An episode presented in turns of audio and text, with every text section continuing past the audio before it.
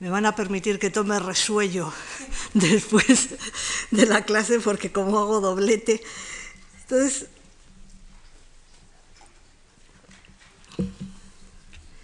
Hoy de lo que quería hablarles, así como el otro día hicimos una panorámica de cómo se forma el mundo sefardí, una especie de panorámica histórica desde la expulsión o casi desde los momentos previos a la expulsión hasta los tiempos más o menos modernos, aunque me dejé deliberadamente para otro día los últimos avatares de las comunidades sefardíes desde pues, las últimas décadas del siglo XIX y durante todo el siglo XX, que eso será objeto de otra conferencia, pues hoy vamos a hacer algo parecido, pero con la producción literaria. Es decir, vamos a hablar de cómo se va formando la producción literaria sefardí cuál es eh, la evolución de esa, de esa, producción literaria, aunque probablemente a una parte, a la parte más tardía también de esa producción, le dedicaremos más atención en una conferencia posterior, cuando hablemos de Oriente y Occidente. En la cultura sefardí una de las cosas que tendremos que contemplar como elemento de occidentalización será pues cómo se occidentalizó la, literatura sefardí también en los últimos tiempos, sobre todo desde la segunda mitad del siglo XIX. Pero hoy voy a hablarles pues, un poco de una panorámica histórica general y centrándome sobre todo en lo que es desde la expulsión hasta la primera mitad del XIX, con alguna alusión a eso otro que desarrollaremos quizá más en otra conferencia. Cuando hablamos de literatura sefardí escrita, yo soy partidaria de considerar que la oralidad es también literatura y de hecho vamos a dedicar otra de estas conferencias a la literatura de transmisión oral, sobre todo a la poesía de transmisión oral. Eh, pero cuando hablamos de literatura eh, sefardí escrita, la primera mm, consideración que tenemos que hacer es cómo se escribía materialmente esa literatura. Es decir, una alusión a los alfabetos, una cosa que puede parecer absolutamente secundaria o trivial, pero que realmente es muy importante, los alfabetos que utilizaron los sefardíes a la hora de escribir su literatura. Porque lo cierto es que hay bastantes diferencias entre cómo escriben los sefardíes de las distintas zonas. El otro día eh, les recuerdo que acabé diciendo que cuando hablamos de cultura sefardí tenemos que considerar siempre tres zonas. La zona de lo que llamamos los sefardíes occidentales, es decir, los sefardíes que se asientan en países europeos como Francia, Italia, los Países Bajos, Inglaterra, etcétera, algunas ciudades de Alemania. Eh, por otra parte los sefardíes del norte de África y por otra parte los orientales, que son los que están en todo el imperio otomano o el antiguo imperio otomano. Pues bien, cuando hablamos de escritura tenemos que considerar que los sefardíes que se asientan en países donde se usa el alfabeto latino, como Portugal, Francia, Italia, los Países Bajos o en Rumanía más tarde, adoptan lógicamente el alfabeto latino para escribir. Y lo de adoptan no es ninguna tontería. Quiero decir, a lo largo de la Edad Media nosotros sabemos, porque nos han llegado numerosos testimonios escritos, tanto de obras literarias como muy principalmente de documentos de todo tipo, que los judíos en la península ibérica no escribían siempre, o la mayor parte de las veces quizá, no escribían con el alfabeto latino, sino que escribían en español con alfabeto hebreo, es decir, lo que se suele llamar aljamía. Naturalmente, eso implica una serie de adaptaciones que a la larga acaban teniendo una influencia en la propia lengua sefardí, eh, porque el alfabeto hebreo está pensado para una lengua semítica, tiene una serie de rasgos y hay una serie de sonidos del español que no eh, están contemplados en el alfabeto hebreo y entonces hay que hacerlos de alguna manera, con combinaciones de letras, con determinados signos diacríticos, y una cosa muy importante, y es que los alfabetos semíticos no tienen vocales, es decir, todos los signos son consonánticos, entonces para escribir español con el alfabeto hebreo, pues hay que utilizar determinados signos que en su origen son consonantes para representar las vocales. Entonces, en los sefardíes, los judíos cuando son expulsados estaban acostumbrados a escribir en aljamía desde la Edad Media y siguen conservando la escritura aljamiada los que se asientan en países donde el alfabeto que se usa no es el latino. Es decir, los que se van a países que se utiliza el alfabeto latino, pues enseguida adoptan el alfabeto latino. Pero los que van al Imperio Otomano o al norte de África, donde viven en un entorno donde se usan otros alfabetos, en el norte de África el alfabeto árabe, en el Imperio Otomano el alfabeto árabe para escribir turco, porque el turco ahora se escribe con alfabeto latino, pero eso es una cosa del siglo XX. Eh, también se utiliza el alfabeto griego, los armenios utilizan el alfabeto armenio, entonces en ese entorno los sefardíes van a utilizar su, propio alfabeto, el alfabeto hebreo, incluso cuando escriben español. Como otra cosa que hay que considerar es cómo nos ha llegado, en qué soportes materiales nos ha llegado la literatura sefardí. Evidentemente tenemos manuscritos eh, que nos han transmitido obras literarias, pero sobre todo en lo que es los sefardíes de Oriente, los sefardíes del Imperio Otomano, lo que nos han llegado han sido muchas obras impresas. Los judíos introdujeron la imprenta en el Imperio Otomano ya en el siglo XVI y además, solo las minorías judía y cristiana utilizaron la imprenta, porque los musulmanes, por razones religiosas, tuvieron prohibido imprimir en caracteres árabes hasta el siglo XVIII. Entonces, lo cierto es que en el Imperio Otomano se van a desarrollar una imprenta judía eh, bastante activa que no solo va a imprimir textos en hebreo, pues por ejemplo oracionales y textos eh, incluso filosóficos, textos de moral y todo esto, dirigidos a una élite que es la que sabe hebreo, sino que van a imprimir mucha literatura aljamiada, literatura en español, pero con eh, eh, caracteres hebreos. Y además esa literatura aljamiada muchas veces va a ir dirigida a las capas populares de la población. Es decir,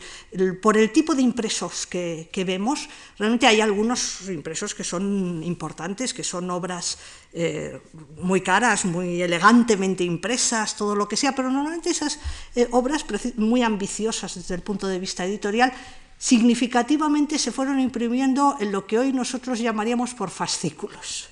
Es decir, iban saliendo entregas eh, que normalmente se vendían a suscriptores, que normalmente además los editores se lloran continuamente diciendo a los suscriptores que por favor paguen de una vez la suscripción porque si no no pueden seguir imprimiendo, etc. Es decir, las obras más ambiciosas, lo que podrían ser los libros más lujosos, más caros, se van mm,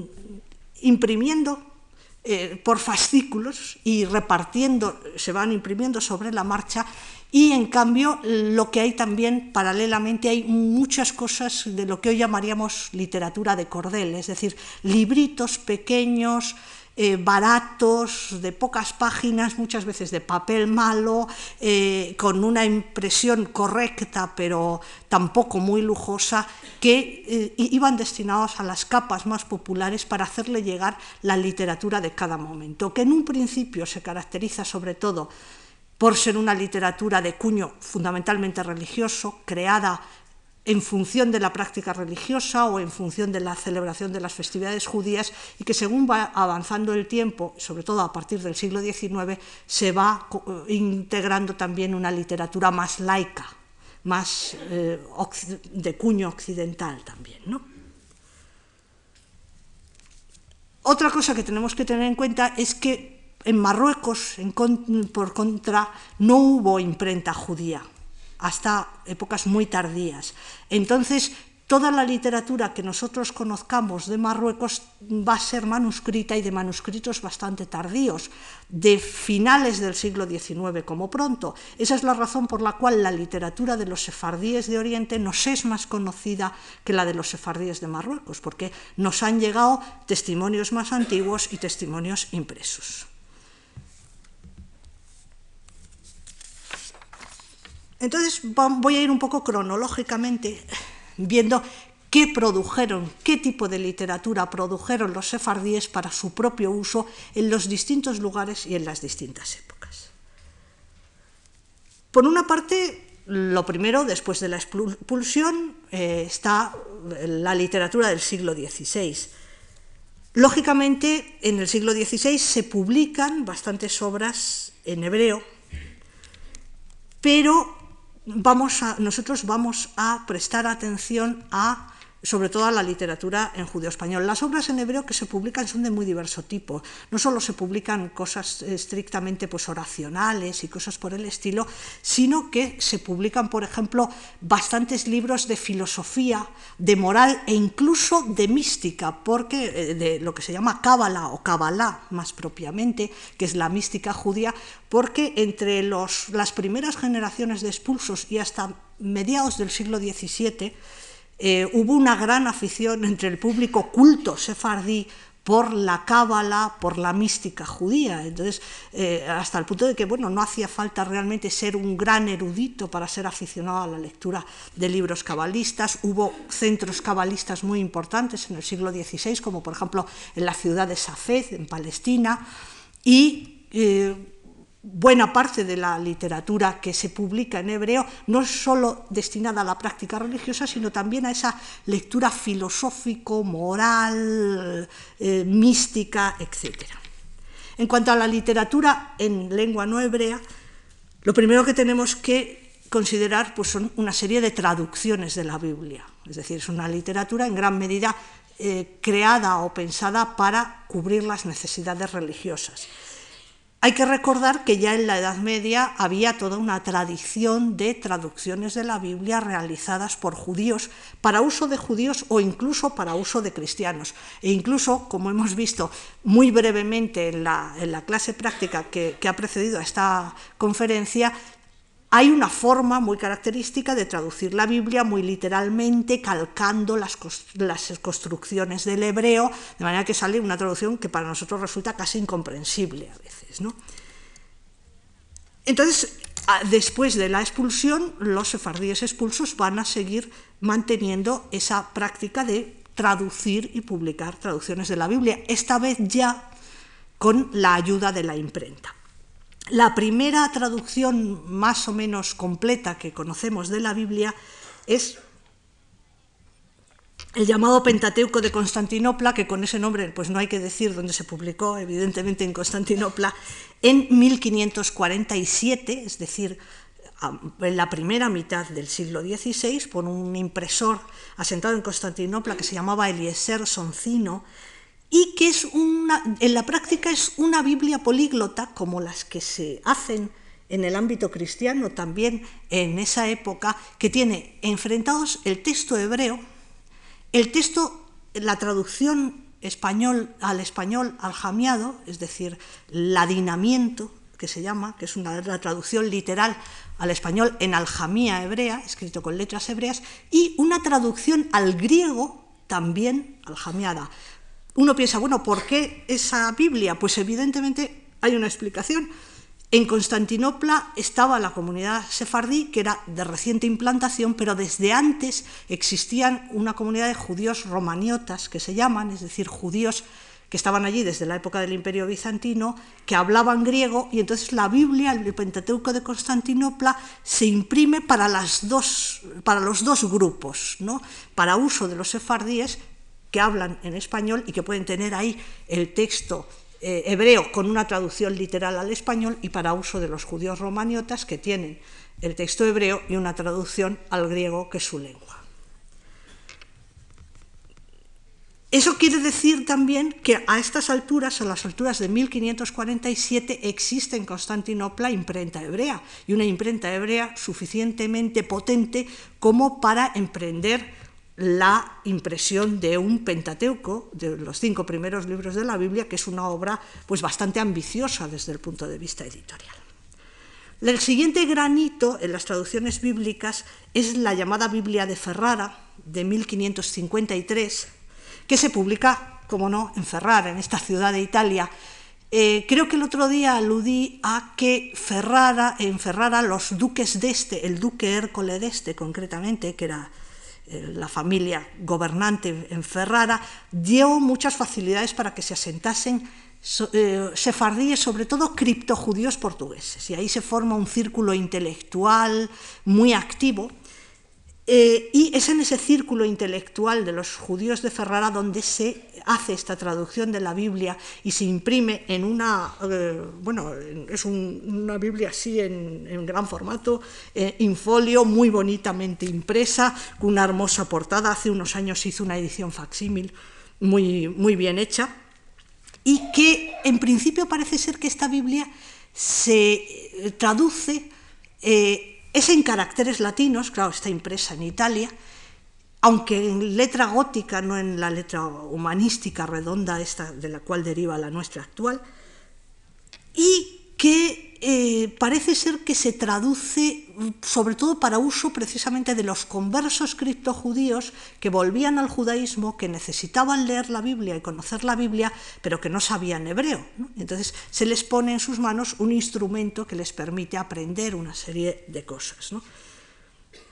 Hay, que, hay una serie de cosas bastante curiosas en la Biblia de Ferrara. Se hizo una sola edición, pero con ejemplares distintos. Unos van dedicados al duque de Ferrara y otros van dedicados a doña Gracia Nasí, que era una señora mecenas de este círculo. Y además en los, en los ejemplares que van dedicados al duque de Ferrara, el impresor y el coordinador de la edición, vamos a llamarle así, firman como Duarte Pinel y Jerónimo Vargas, es decir, con unos nombres que suenan a cristiano, y en, el, los ejemplares eh, judíos, vamos a decir, con la dedicatoria de eh, a doña Gracia Nasi, los mismos señores, porque son los mismos, firman con sus nombres hebreos Abranuske y Yom Tov Atías. Esto es una práctica bastante frecuente entre ese mundo de los criptojudíos que vuelven al judaísmo y todo esto, tener una especie de doble nombre, uno para desenvolverse entre cristianos y otro para desenvolverse en su círculo judío. ¿no? Y luego, pues bueno, se hacen algunas traducciones parciales a lo largo del siglo XVI de la Biblia. La siguiente traducción de la Biblia ya va a ser del XVIII, la, vamos, a, vamos a hablar luego de ella. Por supuesto, también se traducen oracionales para la práctica del, judaísmo, muchas veces enfrentando el texto hebreo con la traducción. Se traducen otros textos fundamentales para la práctica judía, como la Gadá de Pesach, que es el, el texto que se lee en la cena de la Pascua judía,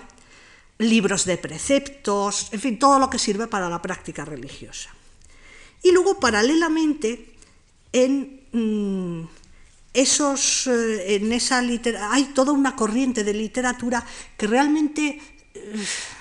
no sabríamos calificar si de sefardí o de casi de españoles en el exilio. Es decir, es toda la literatura esta de los criptojudíos eh, hispano-portugueses que están asentados por diversos lugares, sobre todo por, en Italia, y que si, oye, en, los países, en los Países Bajos realmente es más en el siglo XVII, pero en ciudades como Amberes ya hay comunidad en el XVI, y que son realmente gente de cultura española que escribe en un español de la época, con unos rasgos que no son característicamente eh, en judío españoles ni nada por el estilo, y entre ellos, pues por ejemplo, está, hay autores como Salomón Uske o eh, Salomón Uske, que es de una familia de impresores, familia de este Uske, que también es impresor de la Biblia de Ferrara, que era un señor que eh, vivió en Venecia y que es el primero que traduce al castellano el cancionero de Petrarca. Es decir, la primera traducción del cancionero de Petrarca al castellano está hecha por un sefardí de estos asentado en Italia, que además escribe eh, con muchísima... Su traducción tiene mucha influencia de la poesía de Garcilaso. O sea, traduce a Petrarca un poco inspirándose en, eh, en la poesía de Garcilaso. ¿no? O, por ejemplo, pues de la familia Abravanel, eh, está Judá Abravanel, al que llamaron León Hebreo, que es el, autor eh, de una obra que se escribió originalmente en italiano, en los Dialoghi d'amore, que fue una obra fundamental en la filosofía amorosa a partir del siglo XVI y que influye también en toda la poesía amorosa del siglo XVI y XVII. Es decir, son judíos exiliados o criptojudíos que tienen una cultura de cuño completamente eh, eh, español o italiano, en el caso de los asentados en Italia, y que escriben obras en literatura en la la lengua de su época. Y luego hay alguna que otra obra en el siglo XVI, seguimos, original, eh, escasa y poco estudiada, pero muy interesante, de los sefardíes de Oriente. En este caso, por ejemplo, está un autor que se llama Mosé Almosnino o Moisés Almosnino, que vivió en pleno siglo XVI, nace en 1518 y muere en 1580, que es un sefardí de Salónica, de una familia de rabinos, que escribió varias obras en hebreo, pero que escribe también eh, un par de obras en pues en no sé qué, porque no es ni español de la época, ni es tampoco el judeo español que vamos a encontrar ya mm, en el siglo XVIII completamente consolidado. Es una lengua española que ya mm, manifiesta rasgos dialectales que apuntan a lo que va a ser el judeo español de Oriente siglo y medio después. Eh, la obra más famosa y la única que de hecho está eh, reeditada modernamente de este autor en judeo español vamos a decir judeo español, es la crónica de los reyes otomanos, que lo que hace es recoger experiencias de un viaje suyo que hizo de Salónica a Constantinopla para entrevistarse con el sultán, con Solimán I, y entonces eh, hace como una especie de descripción de lo que él ve en la ciudad de Constantinopla. Luego tiene este mismo autor algunas obras científicas también en español, como un tratado de los sueños, un tratado del astrolabio, que están sin editar. Es decir, es un autor interesantísimo, pero que en gran medida está todavía sin estudiar. Entonces esto es lo que hay en el siglo XVI. Las traducciones de textos hebreos, los autores que son exiliados, que escriben en castellano o en italiano de la o en portugués de la época y, los, y una figura un tanto excepcional como Mosé Mosnino, que es un sefardí de Oriente que ya escribe en una especie de judeo español. Luego, el siglo XVII tenemos Mm, dos cosas. Por una parte, la literatura que escriben los criptojudíos o los sefardíes occidentales de los Países Bajos, sobre todo. Hay que, hay que recordar que los Países Bajos, Amberes y sobre todo Ámsterdam fueron grandes centros editoriales. entonces, ahí, eh, como además en una ciudad como Ámsterdam había una comunidad judía, criptojudía, sefardí, bastante muy importante de hecho, eh, compuesta además por mucha gente culta y mucha gente aficionada a las letras, pues hay, hay, en el siglo XVII una amplia producción literaria que abarca obras de tema más o menos judío o de tema profano, novelas, obras de teatro y todas eh, cosas de estas, de estos autores que algunos de ellos llevan una auténtica doble vida, como por ejemplo eh, Daniel Leví de Barrios o Manuel de Barrios, por ejemplo, o Manuel Penso de la Vega, que son autores que son, llevan una vida, por una parte, como en el caso de Manuel Levi de Barrios o de Daniel de Barrios, como se llame, porque ya tiene tres o cuatro nombres, pues eh, es, eh, por una parte llega a ser capitán de los tercios de Flandes y hace una vida como cristiano, y por otra parte lleva una vida como criptojudío y se acaba integrando en la comunidad sefardí de Ámsterdam. ¿no? Y entonces tiene una obra muy variada, pero que sería una obra muy del estilo de los poetas y autores dramáticos de, esta época del siglo XVII, con unos rasgos de estilo pues, que lo acercan a la literatura que se está haciendo en la península ibérica en este momento y de hecho estos autores, muchos de ellos tienen un pie en la península ibérica y otro pie en las comunidades judías del exilio. ¿Qué pasa con la literatura sefardí de Oriente y de Marruecos en el siglo XVII? Pues no sabemos nada. O sea, no tenemos ni un solo texto ni de los sefardíes de Oriente ni de los sefardíes de Marruecos en el siglo XVII. No sabemos bien por qué, aunque quizá nos lo suponemos, pero lo cierto es que ahí hay un silencio absoluto, de manera que de repente en el siglo XVIII vemos la eclosión de la literatura sefardí de Oriente en judío español casi parece a partir de la nada. Evidentemente debió haber en el siglo XVII producción literaria, pero por una serie de razones históricas, sociales y posiblemente de casualidades también, no se nos ha conservado ninguna obra. En el siglo XVIII, en cambio, se produce un auténtico florecimiento de la literatura sefardí de Oriente en judeo español. ¿Y por qué? Pues fundamentalmente porque los sefardíes de Oriente para esas alturas, la mayoría de ellos no saben hebreo. Es decir, ha habido por una serie de circunstancias históricas, se ha mm, ido dejando cada vez más el estudio del hebreo y entonces la mayor parte de los uh, sefardíes, salvo una élite muy concreta de rabinos que sí han seguido estudiando hebreo y conociendo y por tanto tienen acceso a las fuentes hebreas, el resto de la gente no sabe. Pero recordemos que una de las obligaciones del varón judío es leer textos religiosos. Entonces, ¿qué pasa? Que esos varones judíos que no saben hebreo necesitan tener acceso a una serie de textos religiosos para poder practicar su religión. Y hay un grupito de intelectuales judíos que sí que tienen formación rabínica, que sí que saben hebreo, que pueden acceder a las fuentes, que se van a dedicar a producir obras para cubrir esa necesidad religiosa de la mayoría que no sabe hebreo. Y dentro de mm, esas necesidades religiosas están, cómo no, leer la Biblia.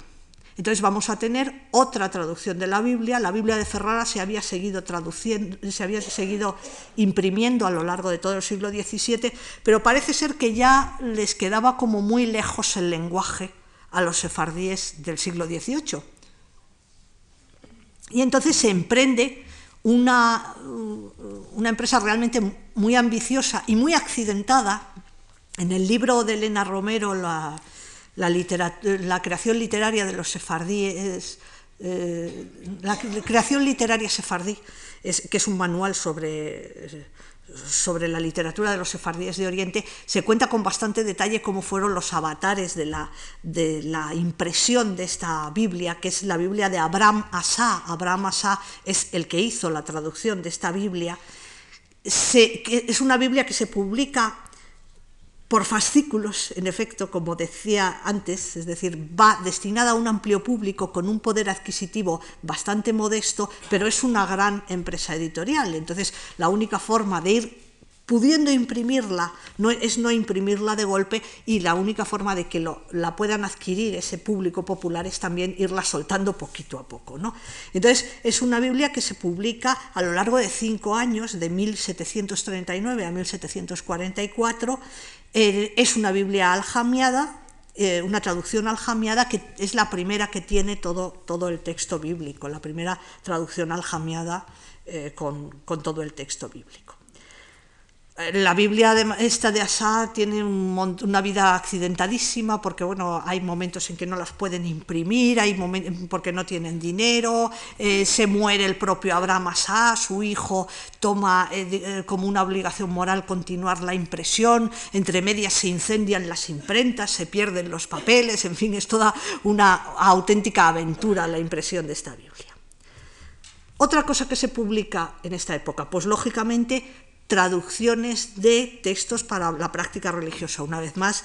oracionales, la gada de Pesaj, etc., que sin duda recogen una, traducción, una tradición medieval, pero que son mm, nuevas, la mayoría de ellas, porque se hacen ahora en el siglo XVIII para un uso pues, de esta gente que no sabe hebreo. Una obra fundamental también de este siglo XVIII es un ambicioso comentario bíblico. Hay varios intentos de comentar pasajes de la Biblia y tal, pero la gran empresa de comentario bíblico es lo que se llama el Meam Loes. Meam Loes es una frase que viene de, un pasaje de la Biblia, de, una de, las, de un libro del profético de la Biblia, significa literalmente de pueblo que no habla hebreo. Y entonces eh, lo mm, toman mm, ese título precisamente porque es un comentario de la Biblia que no está escrito en hebreo. Y es también una obra de varias generaciones casi. Lo empieza un rabino que se llama Jacob Ben Meir Juli. Este señor se muere cuando está, acaba de terminar el comentario de Génesis. Lo continúan una serie de discípulos suyos y de hecho también es una obra que se publica en fascículos mm, para facilitar la adquisición por parte de gente de una extracción muy popular y la publicación dura desde 1730 hasta 1773, nada menos que 43 años soltando trocitos de esta gran obra. Es un, es un comentario en general de, los libros bíblicos, sobre todo lo que se llama el Meamlo clásico, es un comentario del Pentateuco que incluye un montón de cosas de, todo tipo, es decir, no solo son los típicos comentarios rabínicos, sino que se incluyen historias, leyendas, eh, comentarios de tipo científico, por ejemplo, si yo que sé, se habla de que Dios creó el sol, la luna y las estrellas y al comentar ese día de la creación, pues se hace una larga digresión sobre los eclipses, sus causas, etc. Es decir, es casi un saber enciclopédico volcado con el motivo o pretexto de una, un comentario de la Biblia. Se publicó por primera vez en Constantinopla a lo largo de esos cuarenta y tantos años, pero luego se reeditó en distintos sitios, en Salónica, en Esmirna, en Liorna, en Jerusalén, y de hecho hasta el mismo siglo XX el Meamloes, casi todas las familias sefardíes tenían algún tomo del Meamloes, es decir, no toda la obra completa, pero sí algún tomo que además se leía en familia. Cuando llegaba el Shabbat, el padre de familia normalmente abría el Meamloes y leía pasajes para la familia. E incluso una buena muestra de la consideración que tuvo esta obra en la mentalidad sefardí fue que en las dotes de las novias o en los ajuares de las novias muchas veces se incluía un volumen del Meamloes, o sea que realmente casi tenía, era una cosa que pasaba de padres a hijos como una especie de tesoro familiar, tanto entre los sefardíes de Oriente como entre los de Marruecos, que aunque no tuvieron imprenta propia, importaban libros de Oriente. Sabemos que circulaban y concretamente el Meamloes también. Y luego también dentro de esta literatura del siglo XVIII está un género que quizás sea el más importante de la poesía sefardí culta, vamos a decir, que es lo que los mismos sefardíes llaman coplas, pero que no tiene que ver con la literatura, con la poesía esta popular que vamos a ver en, un, en una de las conferencias, sino que es un género de poesía culta, muchas veces anónima, pero mm, que eh, tiene un trasfondo de conocimiento rabínico que se mm, transmite fundamentalmente por transmisión escrita, bien manuscrita o bien impresa, aunque en realidad como es una poesía para cantar también se transmite oralmente, que en realidad lo que viene a tomar es una tradición de algo que ya existía en la Edad Media, es decir, en la Edad Media tenemos una serie de poemas medievales, pues las coplas de Joseph, cuentan en verso la historia de José, la lamentación del alma ante la muerte, que es un poema moral, eh, un poema sobre el pecado original, o incluso los mismos proverbios morales de Sentop, entrarían de esto dentro de una línea de esta poesía que está emparentada con esta poesía que luego surge eh, o resurge en el siglo XVIII y que eh, sabemos que esa poesía medieval se transmitió en manuscritos eh, a lo largo del siglo XVI y seguramente también del XVII. Entonces, este tipo de poesía, pues, bueno, tiene como característica una serie de rasgos formales, por ejemplo, que es poesía estrófica, que muchas veces utiliza acrósticos alfabéticos, eh, una serie, utiliza una serie de formas eh, métricas muy características, algunas de ellas de origen semítico, como la estrofa cegelesca. Eh, muchas veces se utilizan estribillos en los poemas, como es lógico en unos poemas que están destinados a ser cantados. Los contenidos son de los más variados, pero muchas veces están determinados por el uso que esta poesía tenía, porque muchas veces era una poesía que se eh, creaba para acompañar la celebración de determinadas festividades, no en la sinagoga, sino en la celebración que se hace siempre en la casa y en la familia. Es decir, entonces tenemos eh, coplas para cantar en el Shabbat, coplas para cantar en Pesach, coplas para cantar en la festividad de Purim, que conmemora la historia de la reina Esther. Es decir, casi cada festividad religiosa tenía unas coplas que normalmente se, están compuestas por un autor que a veces se sabe el nombre y a veces circulan como anónimas y que muchas veces con motivo de tal o cual festividad se imprimían pequeños libritos baratos que la gente aljamiados que la gente compraba se llevaba a su casa para cantar eso en, la casa y en la familia. ¿no? La cronología de ese género pues, se remonta probablemente al siglo XIII, donde tenemos ya testimonios en, italiano, en, en judeo-italiano. Desde luego en el siglo XIV en España hay un tipo de poesía parecida y mm,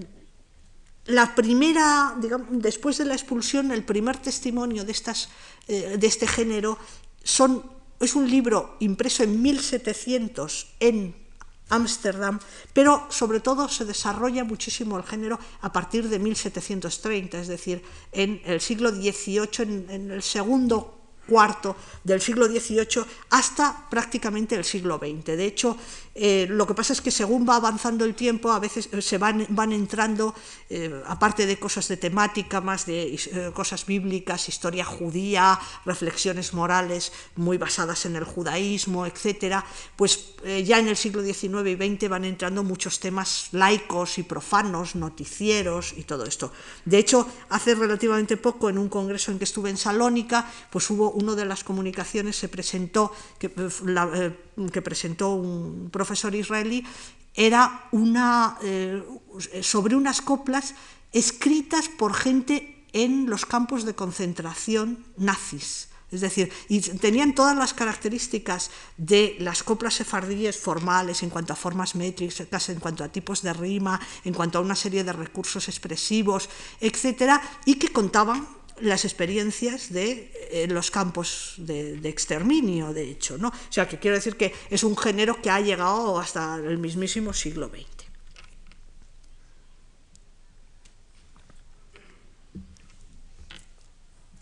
Las coplas, y con esto mm, paso a otro, a otro tema, pero las coplas estas además se difundieron, y lo sabemos, por testimonios manuscritos y orales más tardíos también entre los sefardíes de Marruecos. Es decir, y posiblemente, vamos, tenemos noticia de que también se exportaron eh, libritos de estos aljamiados impresos en Oriente y en Liorna, en Italia, a los sefardíes de Marruecos. Es decir, ellos no, una vez más, ellos no lo imprimían, pero sí lo leían en, en impresos aljamiados. ¿Qué pasa con la literatura sefardí en los siglos XIX y XX? Pues que en parte continúa lo que ya he dicho del siglo XVIII, en cuanto a que se sigue reeditando el Meamloés, en cuanto a que se sigue leyendo el Meamloés, en cuanto a que se siguen reeditando traducciones de la Biblia, que se siguen no solo reeditando, sino componiendo nuevas coplas, etc. Pero hay unos cambios fundamentales, que son sobre todo derivados de lo que es la occidentalización de la vida de los sefardíes, tanto de Oriente como de Marruecos. Conocemos mejor la literatura de Oriente por lo que he dicho, de que hay imprenta y todo esto, y se nos han preservado más textos. Esos cambios inducen sobre, lo vamos a ver en otra conferencia mm, con más detalle, pero lo que inducen es una influencia de la literatura occidental en el mundo sefardí hay una serie de cambios en la forma de vida, en la educación, en la lengua, en las situaciones pues, sociopolíticas, etc. Y eso influye también en la producción literaria. El cambio básico es que entran lo que se llaman los, los géneros adoptados, bueno, los que llamamos nosotros cuando los estudiamos géneros adoptados porque se adoptan de la literatura occidental, es decir, son géneros literarios que no tenían tradición en la literatura judía anterior y que ahora, por imitación de las literaturas occidentales, se empiezan a cultivar. El primero, el periodismo. Eh, empieza a haber a partir de mediados del siglo XIX, empiezan a publicarse periódicos eh, la mayoría aljamiados, eh, sefardíes, y llegó a haber, por ejemplo, en, pues un total, hay un catálogo que no es completo de la prensa sefardí y ahí hay recogidos pues como 300 periódicos que, existieron, eh, algunos de ellos efímeros, los típicos que salieron dos semanas y desaparecieron, pero otros que duraron 30, 40 y 50 años y además publicados en ámbitos muy diferentes del mundo sefardí de Oriente, pues la cuna del periodismo sefardí fue Esmirna, pero se publicaban muchos periódicos en Constantinopla, donde había sobre todo comunidades judías importantes, Constantinopla, eh, en Salónica, en el Cairo también, en Jerusalén, pero también en muchos pueblecitos, ciudaditas y tal. A veces eran periódicos de una cierta importancia, otras veces era simplemente casi un grupo de amigos que sacaba voluntariosamente algo, otras veces eran órganos de expresión de organismos más o menos oficiales, desde el gran rabinato hasta el hospital de no sé qué, o tal obra piadosa, o un grupo político, socialista, sionista, lo que fuera. Pero lo cierto es que hubo muchísima prensa, hubo mucha prensa satírica, por ejemplo, eh, hubo también periodismo, periódicos aljamiados en, Estados Unidos, concretamente, por ejemplo, en Nueva York se publicaron varios periódicos aljamiados allá por los años 10-20 del siglo XX, por ejemplo, La Vara, La América, que eran bueno, periódicos impresos y publicados para la, por sefardíes que habían emigrado a Estados Unidos y que los publicaban para ese entorno de, los, de esas comunidades sefardíes emigradas a Estados Unidos. Una cosa muy importante del periodismo es que claro, el, concepto de periódico en esta época incluye muchas cosas, es decir, son publicaciones periódicas, mm, la mayor parte de las veces no diarias, a veces semanales, a veces que salen varios días a la semana. Muy significativo es que cuando salen, no salen todos los días, siempre hay un número que sale el viernes. ¿Para qué? Pues para que la gente se lo lea en el Shabbat. Y en ese sentido esta literatura laica del periodismo compite con la literatura de tipo religioso digamos, de cuño religioso de las coplas, del Meam Loes y todo eso. proporcionan una lectura profana ah, para entretener el ocio sabático, que ya no se llena solo de lecturas piadosas, sino también de noticias y de literatura, porque lo cierto es que el periodismo eh, publica muchos poemas, muchas obras de teatro y muchas novelas por entregas. De hecho, los estudios que se han hecho sobre estos otros dos géneros, que son los otros dos géneros adoptados más importantes, que son el teatro y la novela, muchos de ellos se basan en materiales publicados en los periódicos sefardíes. Se publican muchas novelas como folletón, es decir, como coleccionable, y se publican también obras de teatro en el mismo, en el mismo plan. El, otro de los géneros adoptados, el teatro, del teatro nos han llegado, fundamentalmente esto lo ha estudiado Elena Romero, que es una, estudiosa de la literatura sefardí, eh, que hizo un gran trabajo sobre el teatro sefardí, sobre todo basándose precisamente en noticias teatrales, porque obras de teatro impresas se han conservado muy pocas, cosa muy normal. El teatro siempre se representa más que se publica, eso en todas las culturas. ¿no? Y eh, entonces en la, en la, prensa periódica sefardía encontró cantidad de datos sobre representaciones teatrales, sobre cómo se organizaban los grupos teatrales que eran siempre aficionados, sobre en qué ámbitos se eh, hacía teatro, que era sobre todo pues la escuela, las asociaciones de diverso tipo, piadosas, eh, de beneficencia, culturales, etcétera, y los grupos políticos y luego, mm, por otra parte, también sobre las reacciones, se han encontrado muchas noticias teatrales sobre las reacciones del público, sobre las reacciones de la crítica sefardí con respecto a determinadas obras y sobre el tipo de obras que se representaban. Muchas veces, por lo que sabemos, son mm, muchas obras traducidas o adaptadas de otras lenguas, sobre todo del francés o de otras lenguas a través de traducciones francesas. Muchas veces se hacen representaciones en judío español, pero otras veces se hacen representaciones en otras lenguas. Y lo cierto es que es una actividad que parece que gozó de mucho predicamento en el ámbito de los, de los sefardíes de Oriente. No sabemos nada, o casi nada, porque no se ha estudiado prácticamente nada, de la actividad teatral posible o no de los sefardíes de Marruecos. Y en cuanto a la novela, que es otro de los géneros adoptados, es decir, hay otros dos géneros más, la novela y la poesía moderna, la poesía que se quiere apartar deliberadamente de las pautas de la poesía más tradicional y que eh, y trata de imitar la poesía occidental. De la poesía hay prácticamente nada estudiado. Merece la pena, no es una poesía muy buena, la verdad, tampoco la mayor parte, pero eh, sociológicamente y culturalmente creo que sí que es algo interesante.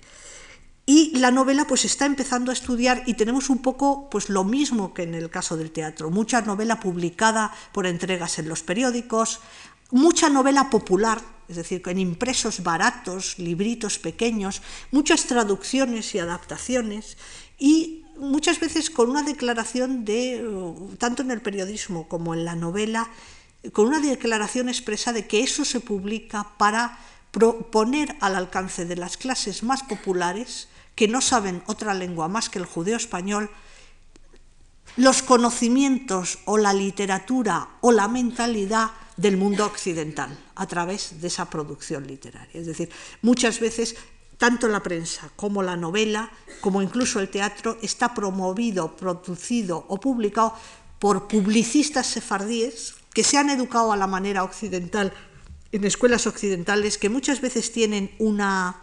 eh, educación de cuño francés, pero que siguen escribiendo en judío español para dirigirse a las clases más populares. Por eso, deliberadamente, adoptan formas de expresión y de difusión propias de la literatura, lo que se ha llamado la literatura popular o la literatura de kiosco, pero al mismo tiempo tienen una cierta función didáctica o una cierta intención didáctica. Y mm, por último, quiero hacer alguna observación sobre la literatura de transmisión oral, porque claro, les estoy hablando por siglos y por regiones de la literatura escrita y sin embargo lo que o sea la que se transmitió sobre todo a través de manuscritos e impresos sobre todo aljamiados y todo esto pero realmente casi cuando uno piensa en literatura sefardí, en lo que piensa uno, todo el mundo, sobre todo es en lo más conocido, que es en la poesía y en la, oral en los romances, en las canciones y todo esto. Dedicaremos una conferencia a esto, pero de momento simplemente quiero hacer unas cuantas observaciones. Para empezar, que paralelamente a toda esta literatura de transmisión fundamentalmente escrita, hay una literatura de transmisión fundamentalmente oral que integra influencias de muy diverso tipo, es decir, no solo es pervivencia de cosas medievales españolas, sino que muchas veces incorpora innovaciones, bien por creación propia sefardí, bien por influencia de eh, otras literaturas. Por ejemplo, en el romancero sefardí encontramos algunos romances con apariencia totalmente hispánica que resulta que son traducción de baladas griegas, por ejemplo. Y por las mismas, pues eh, también tenemos cosas, canciones que son traducción de cancioncillas turcas o griegas o francesas o de las canciones populares españolas de los siglos XIX y XX que llegan a los sefardíes y se popularizan allí en época tan tardía. ¿no? ¿A través de qué fuentes, y esto sí me interesa señalarlo aquí, conocemos esa literatura oral? Está claro que de los siglos XVI al XVIII y al XIX no hay grabaciones de, gente cantando canciones o romances, entonces la tenemos que conocer por otras vías. Para empezar, una serie de colecciones de himnos o piyutim, es decir, poemas que se cantaban en la sinagoga en hebreo, y que muchas veces en esas colecciones de, poemas hebreos sinagogales encontramos un inquipit, es decir, una indicación de la melodía con que debía cantarse ese himno hebreo y la melodía es, eh, la forma de indicar la melodía es poner el primer verso de una canción o de un romance hispánico. De hecho, hay ahora mismo en Israel un musicólogo, Edwin Serusi, que está preparando un inquipitario, le llama él una colección de inquipits eh, sefardíes de estos que se contienen en colecciones de cantos hebreos sinagogales de los siglos XVI al XVIII, en los cuales hay muchísimas referencias, simplemente es el primer verso, porque lo que indican es, esto se canta al son de eh, Esta en la delgada, y ese es el romance de Delgadina, famoso, que todavía cuando yo era pequeña lo cantaban las niñas al corro. O eh, eh, se canta al son de Yo me levantara un lunes, que vaya usted a saber qué romance es, porque eso es un inicio formulario que empiezan bastantes romances con ese. ¿no? Pero eh, los primeros, los más antiguos testimonios de romances, de canciones entre los sefardíes son esas indicaciones para mm, decir con qué melodía se debía cantar tal o cual canto en hebreo en la sinagoga. Luego otra de las fuentes son una serie de colecciones aljamiadas impresas de los siglos XIX y XX. Es decir, a lo largo de los siglos XIX y XX se imprimieron, entre estos libritos de Cordel, que había coplas, que había novelas, que había una serie de cosas, pues también había colecciones de romances, de canciones, de cuentos, eh, que se vendían normalmente por muy poco dinero, incluso en plan venta ambulante. ¿no? Tenemos el testimonio de la existencia, por ejemplo, de un coplero de Salónica que se llamaba Jacoba Branjona, que vivió en los primeros años, últimos años del 19 y primeros 20 mm, años del 20, que era un señor de Salónica bastante pobre que se dedicaba a hacer diversos oficios y entre ellos el de impresor imprimía pequeños libritos que él mismo vendía por las casas y muchos de esos libritos pues tienen tanto coplas sefardíes como romances, como cuentos, como refranes, etcétera. Luego, por supuesto, otra de las fuentes son los manuscritos del siglo XIX, tanto en Oriente como en Marruecos, y por supuesto conocemos también esa literatura oral sefardí por las encuestas eh, orales que han hecho musicólogos, etnólogos, filólogos entre los sefardíes de diversas partes del mundo a partir de finales del siglo XIX. Dos últimas puntualizaciones. Por una parte, que cuando hablamos de literatura de transmisión oral tenemos que distinguir muy claramente entre la de Oriente y la de Marruecos, porque suelen ser bastante diferentes, tanto en cuanto a las músicas como en cuanto a los textos que se cantan con ellas, porque tienen influencias distintas de distintos pueblos, de distintas tradiciones musicales, textuales, etc. Y eh, que incluso tenemos casos, y hay algún disco grabado de ese tipo, que cuando existe un mismo romance, por ejemplo, o una misma canción en Oriente y en Marruecos, normalmente tanto el texto como la música son muy diferentes en Oriente y en Marruecos. Y luego, por otra parte, mm,